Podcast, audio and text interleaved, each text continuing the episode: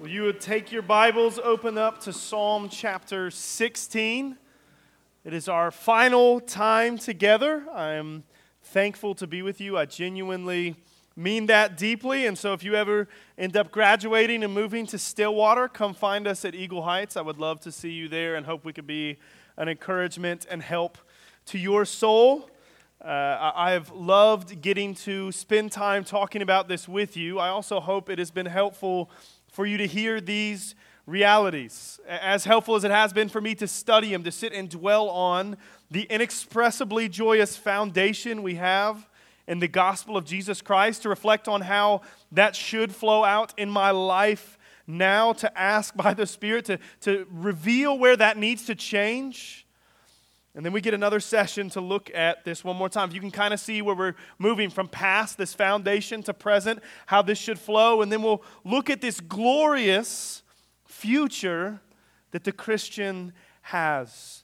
And it's one in a text that's so beautiful, it's almost daunting going, can I even communicate this helpfully? It's that feeling of how many of you take pictures of your food? Are you those people that try to share it with people? Or am I just an old man that's like, oh, look, chicken and rice, like, and wants to show people, or like, this ramen is wonderful. And I want to show like real ramen. I'm not like talking like I got to pack it out and like people need to know about this. But I'm saying like the real stuff. And then when you show someone, does anyone ever truly get it as well as you did with that picture? Like, they're like, yeah, that's a picture of food. They're not like, mmm, like that's helpful. Or take, for example, I could show you a picture. One of my wife's most gracious gifts uh, on my 30th birthday. I'm an old man. She, uh, she bought us tickets to a Chelsea soccer game in London. So, like, we got to go, to, which, by the way, she bought those tickets knowing that we had to get to London. So, I then had to get us a London trip. So, like, it was really smart. Girls, keep that in mind for later. Like, she got to go see London. I got to see the game. It was great. So, we were there, and I could show you pictures from it. Like, if some of you know soccer, like Christian Pulisic was like 10 feet in front of me, and like all this wonderful stuff. And it was so, and I could show you that, and you would still go, yeah, like, but I, I don't fully get just how incredible that was.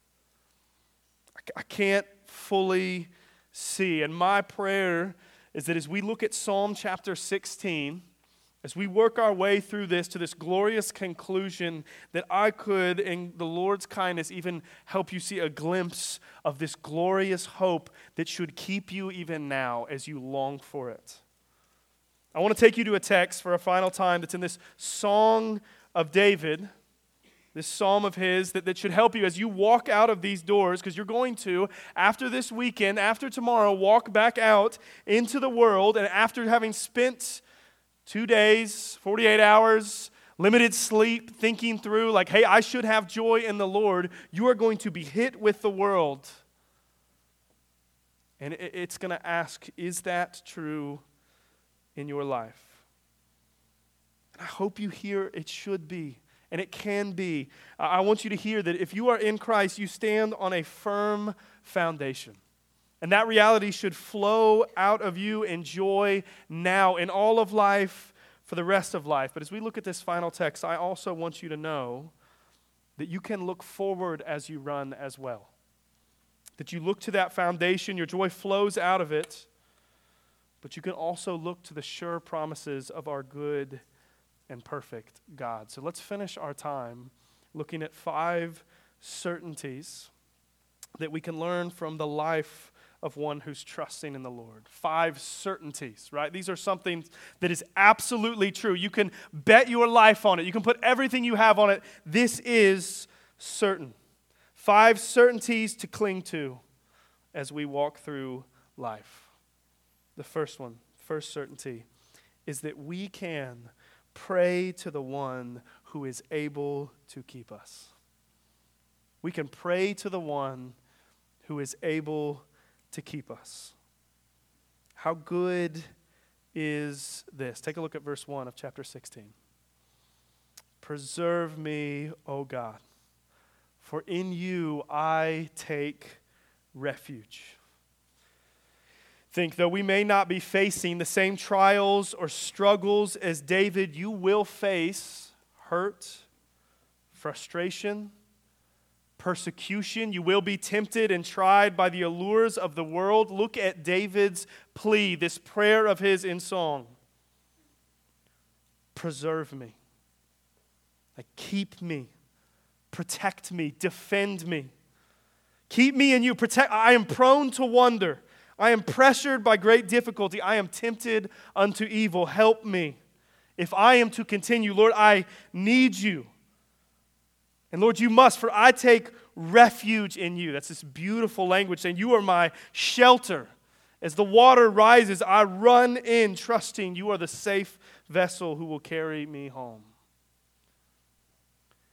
Friends, do you hear that? That the Lord is a sure refuge, a place to go as all of the forces of life press in. And why can we say that? Again, this all goes back to the gospel. It's because of Jesus, because the all powerful God has rescued a people, covered them with uh, his blood in Christ. He has atoned for their sin. The Holy Spirit's been given to them as a helper and a comforter, so those who are in Christ can take refuge in the Lord. David's prayer here we see ultimately answered for us in Christ. This is the truth that Martin Luther found as he mourned and wept over his sin, going, What hope is there for me? Like, how could a wretch like me have any peace? How could I find refuge? And that's where he wrote that famous hymn that was kind of carried through the Reformation, called the Reformation Hymn of a Mighty Fortress. I won't read the whole lyrics, I want to because they're amazing. But here he writes this, thinking about this reality, saying, A mighty fortress is our God. He's never failing. Amid the flood, he will not fail, even though our ancient foe seeks to tear us apart. He won't fail. Because if our own strength was where we hoped in, we would be losing. If the right man was not on our side, we would be losing. Who is that? He says, It is Jesus. He calls him Lord Sabaoth in that, this one who is the Lord of armies. And so, th- though this world filled with devils should threaten to undo us, he says, We can endure we can endure. For one little word shall fell him, is how he says it. Who's that word he's talking about? That word above all earthly powers, no thanks to them abideth. He is talking about Jesus.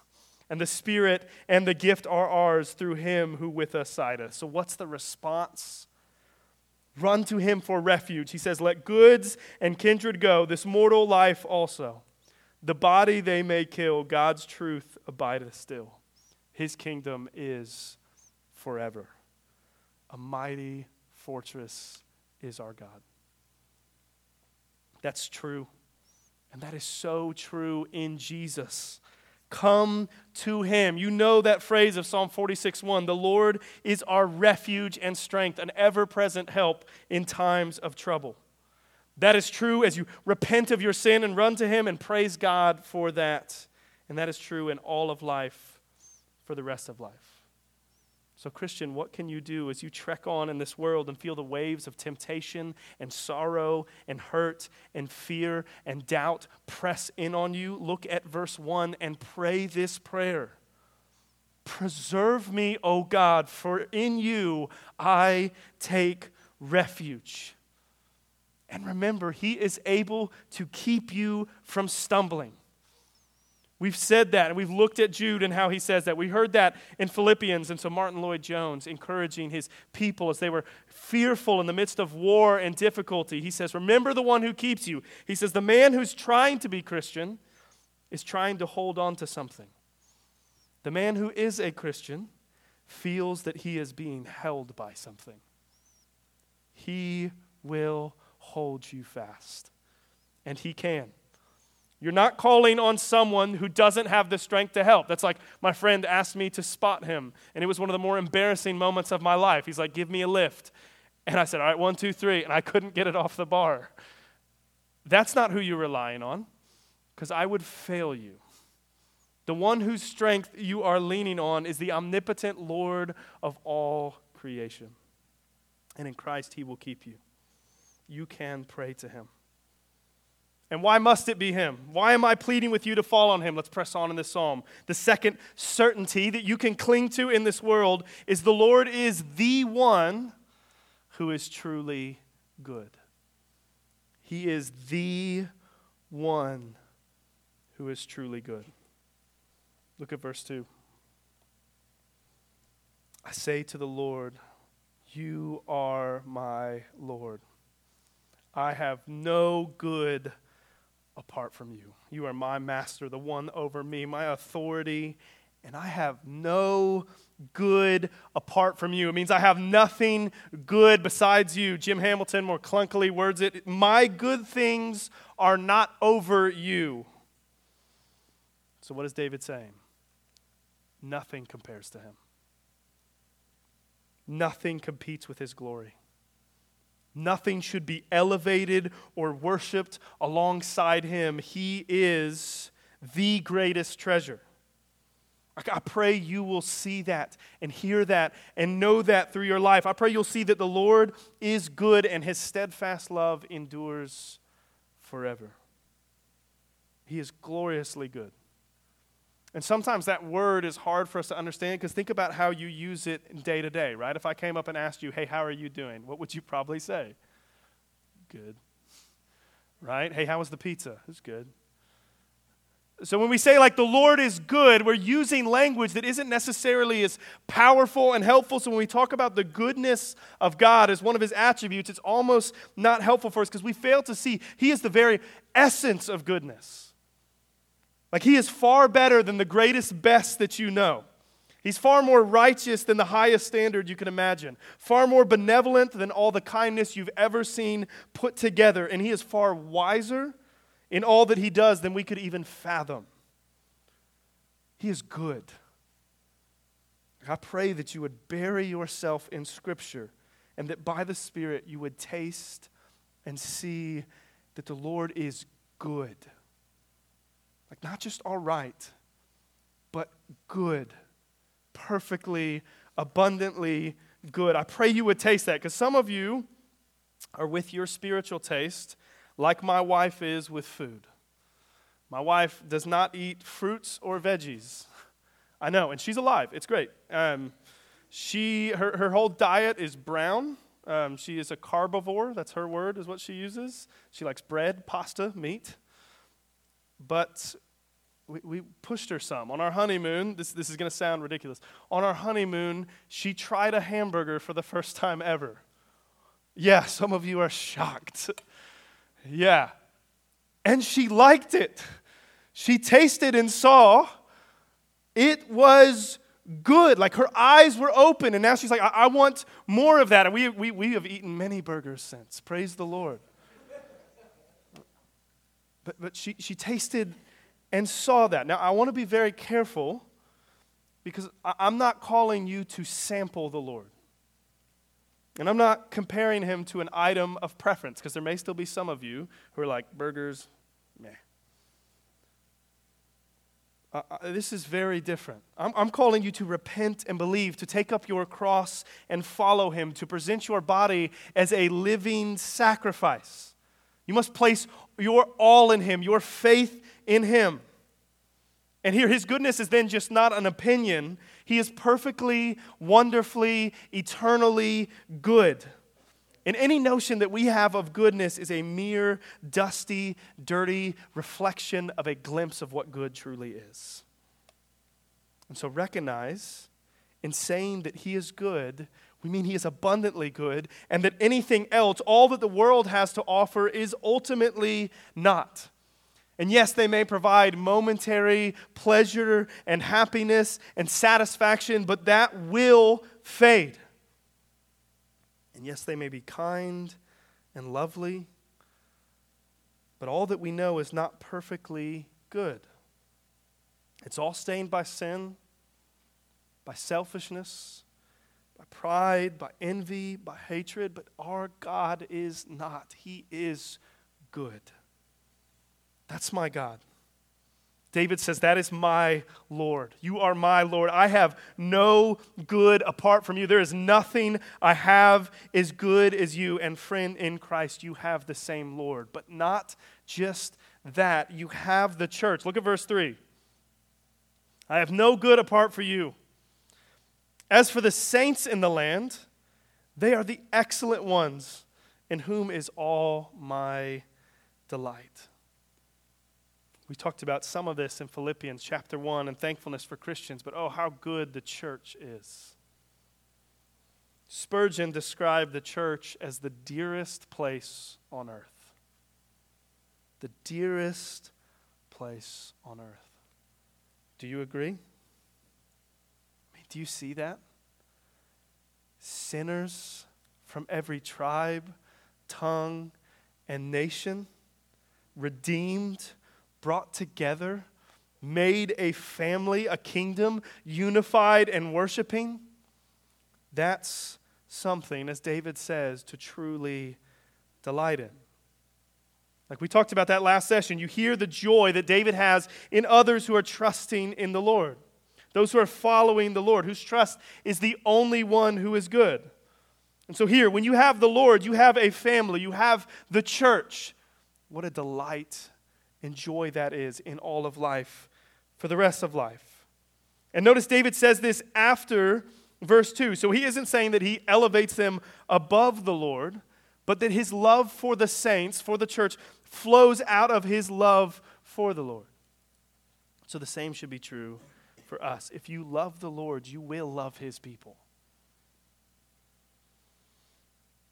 And they, those who trust in the Lord are excellent ones.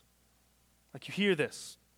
They are wonderful. Hear that. They are, they are wise, is what he's saying. They are building their house on a firm foundation and helping to build one another up. This idea that we'll see in Hebrews chapter 10, verse 24 and 25 of gathering together, not neglecting that, that we would press one another to know him and make him known. But why is David saying that standing on the Lord, finding your refuge in Him, and those who do that are excellent? Look at verse 4. The sorrows of those who run after another God shall multiply. Their drink offerings of blood I will not pour out or take their names on my lips. These excellent ones are following the Lord. He's saying that is excellent, that is wise. But those who do not, those who follow the world, their sorrows will multiply. In effort to find rescue from the woes of this life, they are digging themselves deeper in effort for escape. Danny Akin, theologian, seminary president, says it simply What they believe will bring joy only brings sorrow. What they believe will bring joy only brings sorrow. And you can see that in these next verses, David is referring to idolatrous pagan worship, saying, I won't even participate in that. I'm not even going to say the names of their deities. They will not receive my worship. You can maybe look at those verses and go, okay, good, easy. I'm not really lured into to worshiping Baal or Astaroth or Dagon. I haven't been to any of that recently. Hopefully that's true. I do hope that. But also, Friends, there are little gods pleading for your worship daily. Forget the Lord. Forget His word. Forget His people. Trust me. Come to me. I promise your sorrows will be gone. They won't multiply. I will fix them. Yet when you take their hand that they pleaded you to trust, you find that none of their promises are true that running into sexual sin does not offer freedom, but wounds and tears. That the promise of comfort through, through lying, through insulting, through slandering, through tearing down another promises an escape or a good feeling, but leaves you guilty, destroying others, and it even wounds the one who delivers them. Hatred promises justice, but just throws more logs on the fire.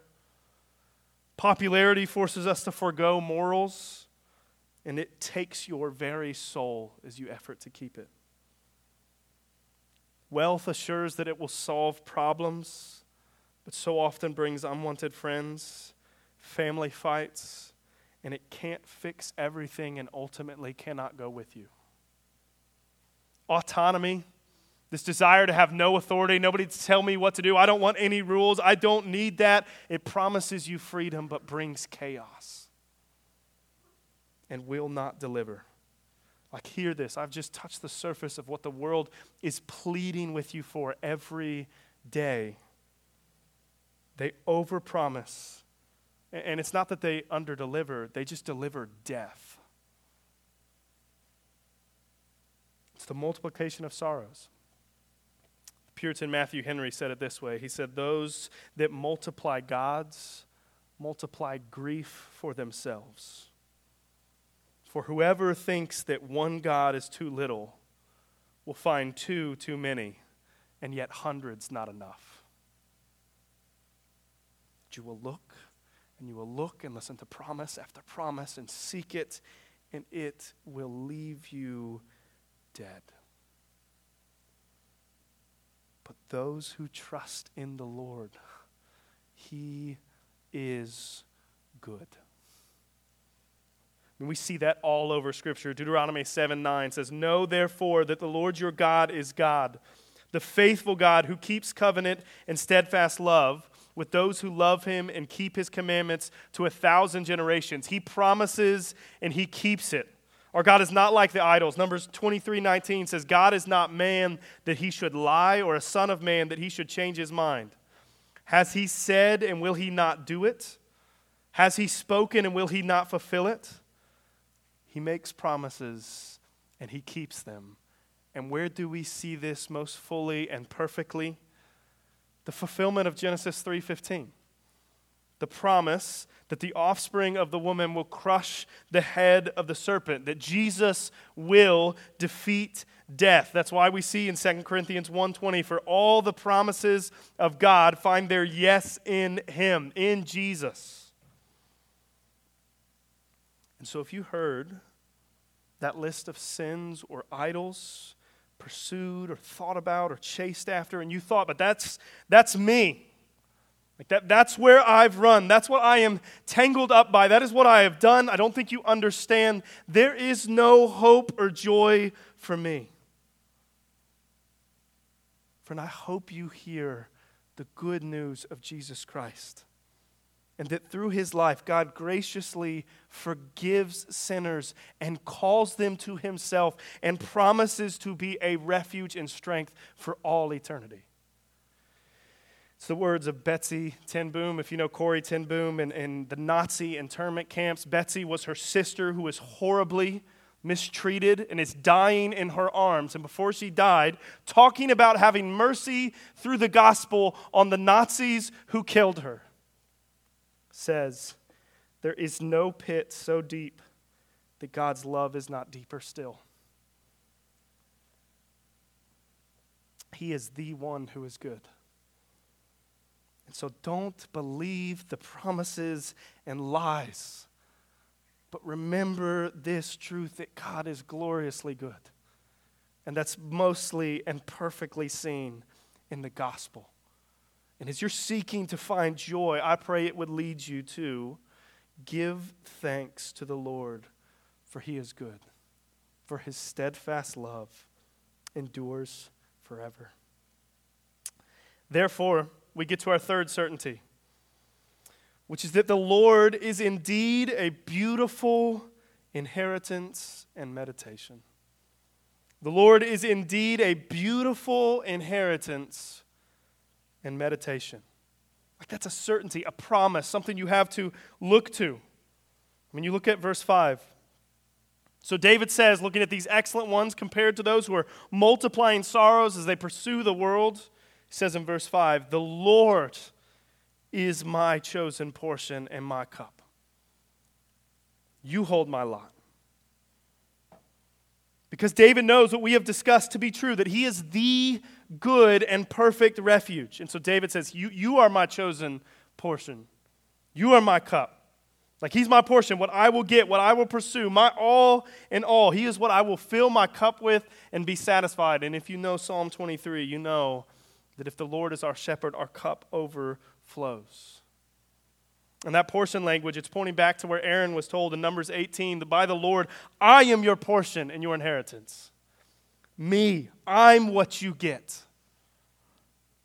And the language of the cup is contrasted. You can even see that in the Psalms, chapter 11, verse 6. The wicked, whose cup is not filled with joy, but with judgment. A promise of pleasure served as a cup of poison. So, what is David's inheritance? Look at verse 6. The lines have fallen for me in pleasant places. Indeed, I have a beautiful inheritance. What is David's inheritance? His land and sustenance. Yes, the Lord takes care of him wonderfully and beautifully, physically during his life, but what is he primarily pointing to? It is the Lord. The Lord is his portion. And so, knowing that He is good and His steadfast love endures forever, knowing that those who trust in the Lord are like a tree planted by streams of water, firm, enduring, and fruitful, David says, The Lord is my chosen portion. I choose Him. I have life and I have death before me. I choose life. And I hope you will make the same plea. I hope you will make the same decision, for God has graciously made himself known to us in Christ by the Spirit through his word. And David is thankful for that glorious revelation. So look on in verse 7. He's seen this. He says, I bless the Lord who gives me counsel. In the night also, my heart instructs me. So, because he knows the Lord who he is, his word. He thanks him that he has seen that. And he is likely like the man in Psalm chapter 1 who meditates on him day and night. And that word meditate or meditation is often associated with other religions, but really isn't a bad word. It's the idea of dwelling deeply on truth. It's not an emptying of oneself, but a filling of oneself with truth. So he does what? Look at verse 8. I have set the Lord always before me. And because he is at my right hand, I shall not be shaken. So he knows this ceases to be true. And what does he do? He sets him before him always, regularly, consistently. And what is the result of gazing on the Lord? You see this assurance this promise held on to. David says, Because he is at my right hand, and here that's not the Lord serving David, and he isn't literally right beside him, but it's saying he is with him. He is by his side. He is a sure refuge. And here, Christian, we have that more fully in the Spirit the helper, the comforter. And so David's saying, Because he trusts in the Lord, because the Lord is his portion and cup, because his counsel is his meditation and instruction, he will not be shaken. If he has the Lord, nothing in life can ultimately shake him. Like, and hear that once again, Christian, you have that even more fully confirmed in Jesus.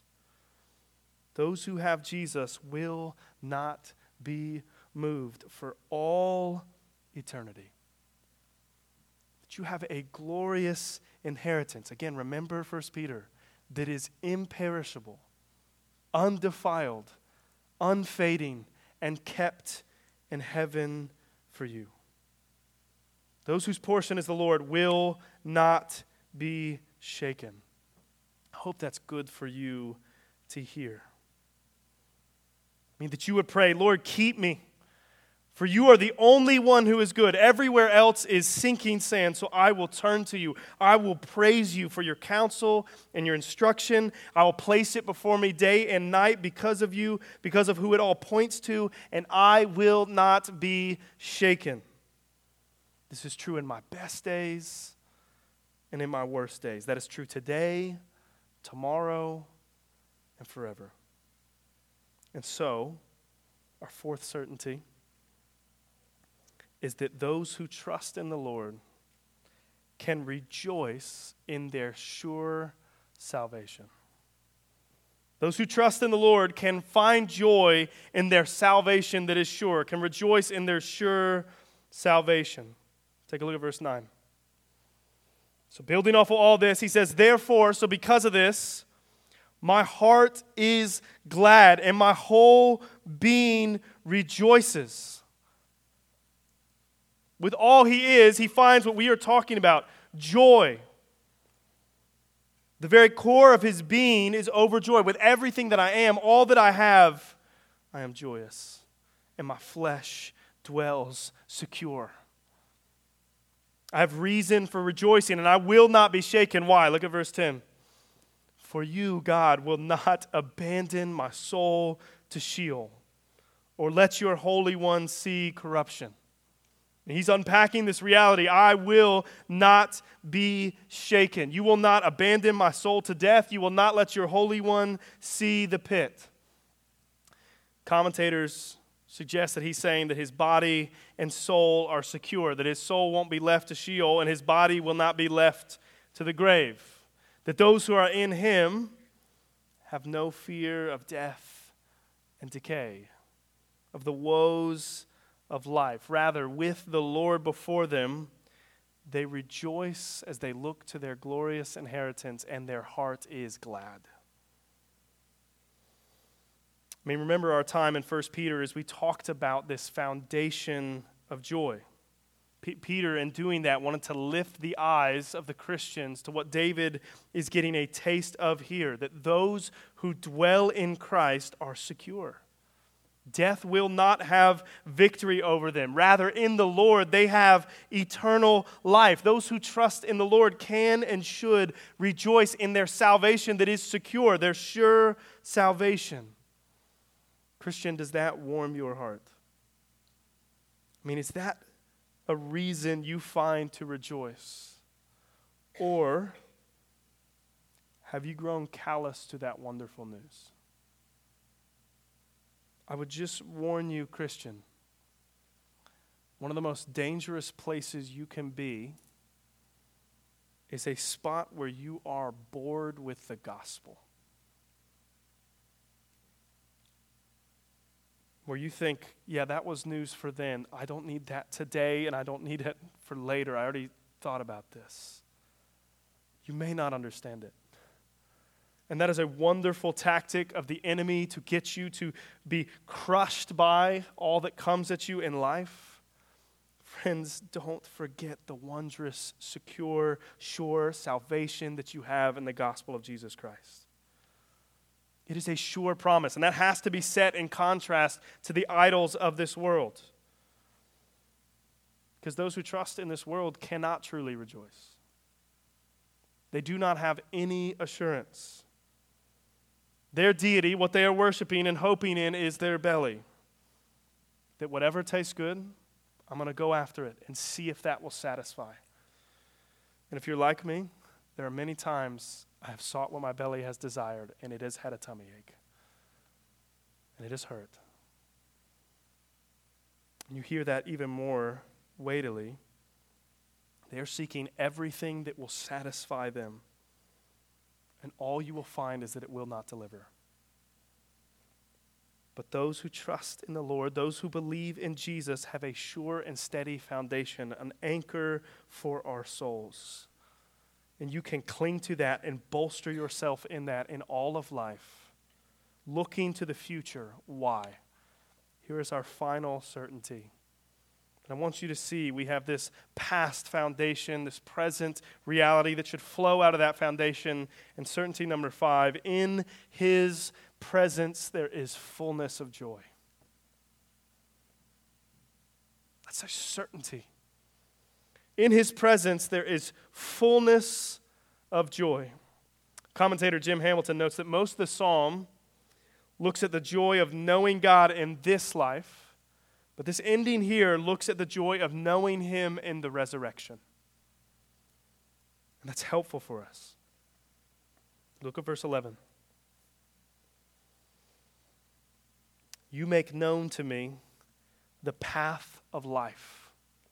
Again, as we think about pilgrims wandering, going, David says, You make known to me the path of life. And we've seen from what David has written, it is the Lord. He's saying, You, you are life. I'm to love the Lord my God with all my heart, soul, mind, and strength. That's true of you, a call to place your faith in Him. And it's true that the path of life has been made known to Him, but what about you and me? It's that beautiful language in Hebrews chapter 1, verse 1 and 2.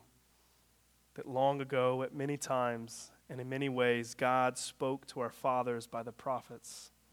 But in these last days, He has spoken to us by His Son. He has made known to us the path of life in Jesus.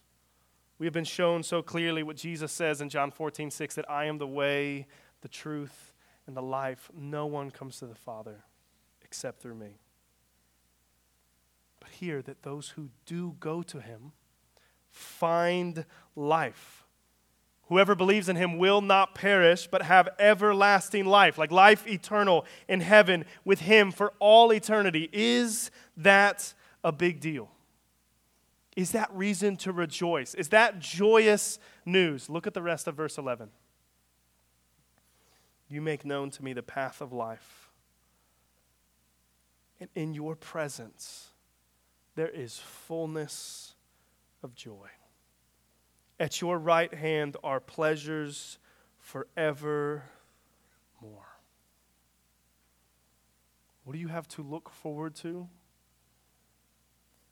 The fullness of joy. Like it is not merely joyous, it is the fullness of it, the perfection of it, the completeness of it. Right? It's not like those meager favorites that I talked about at the beginning where I wanted to just let you see it and, and say you can't fully experience how good it is. Like this is earth shakingly great news. Like, why?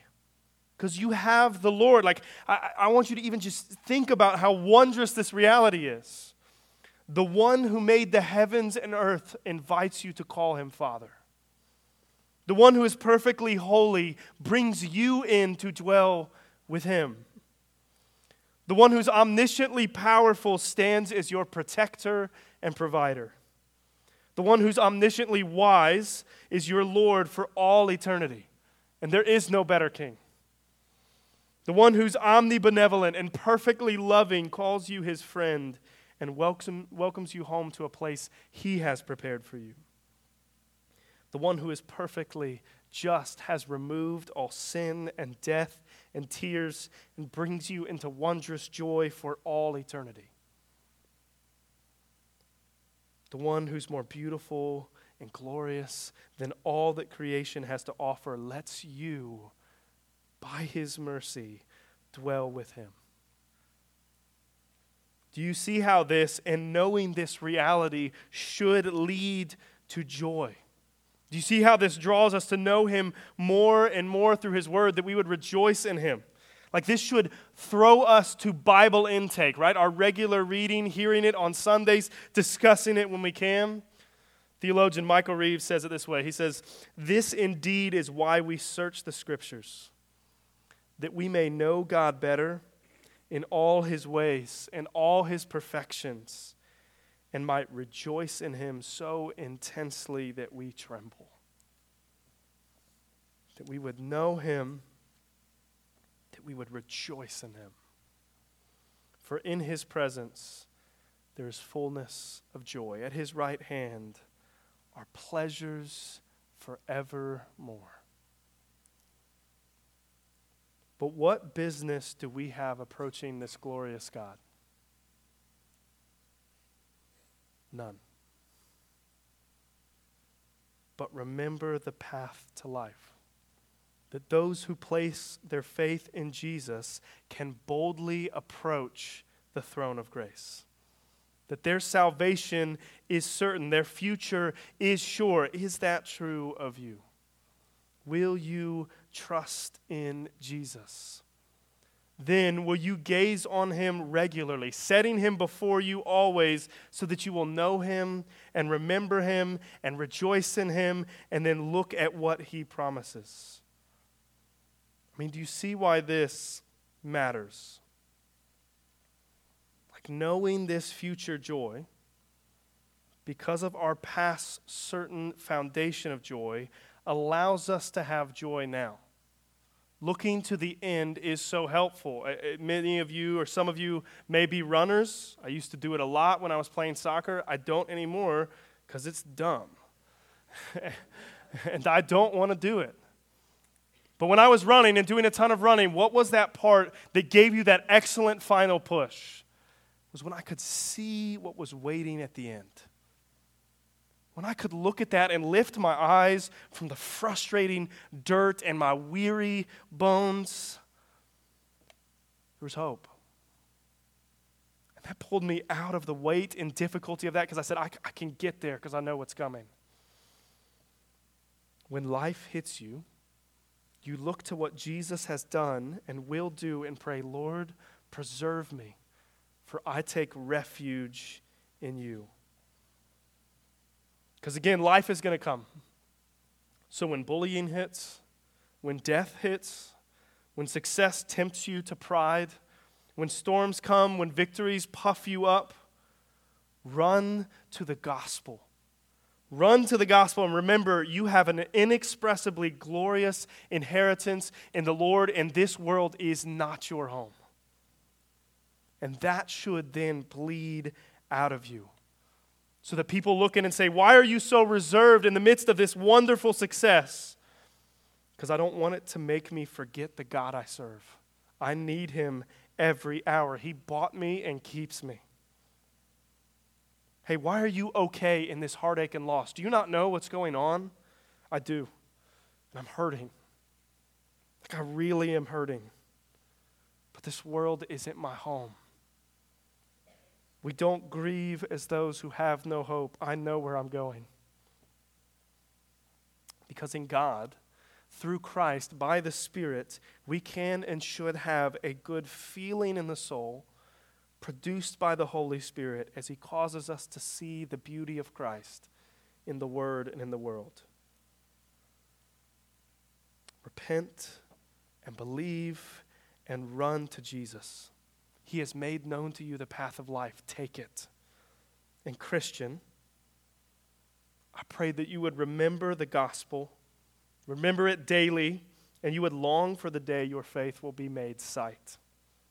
And therefore, triumphantly show in your person and declare with your lips that no matter what comes, the joy of the Lord is my strength.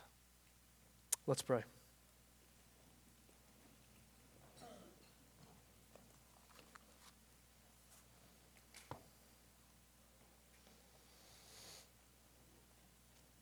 Lord, we can't even comprehend how truly glorious you are how truly good you are.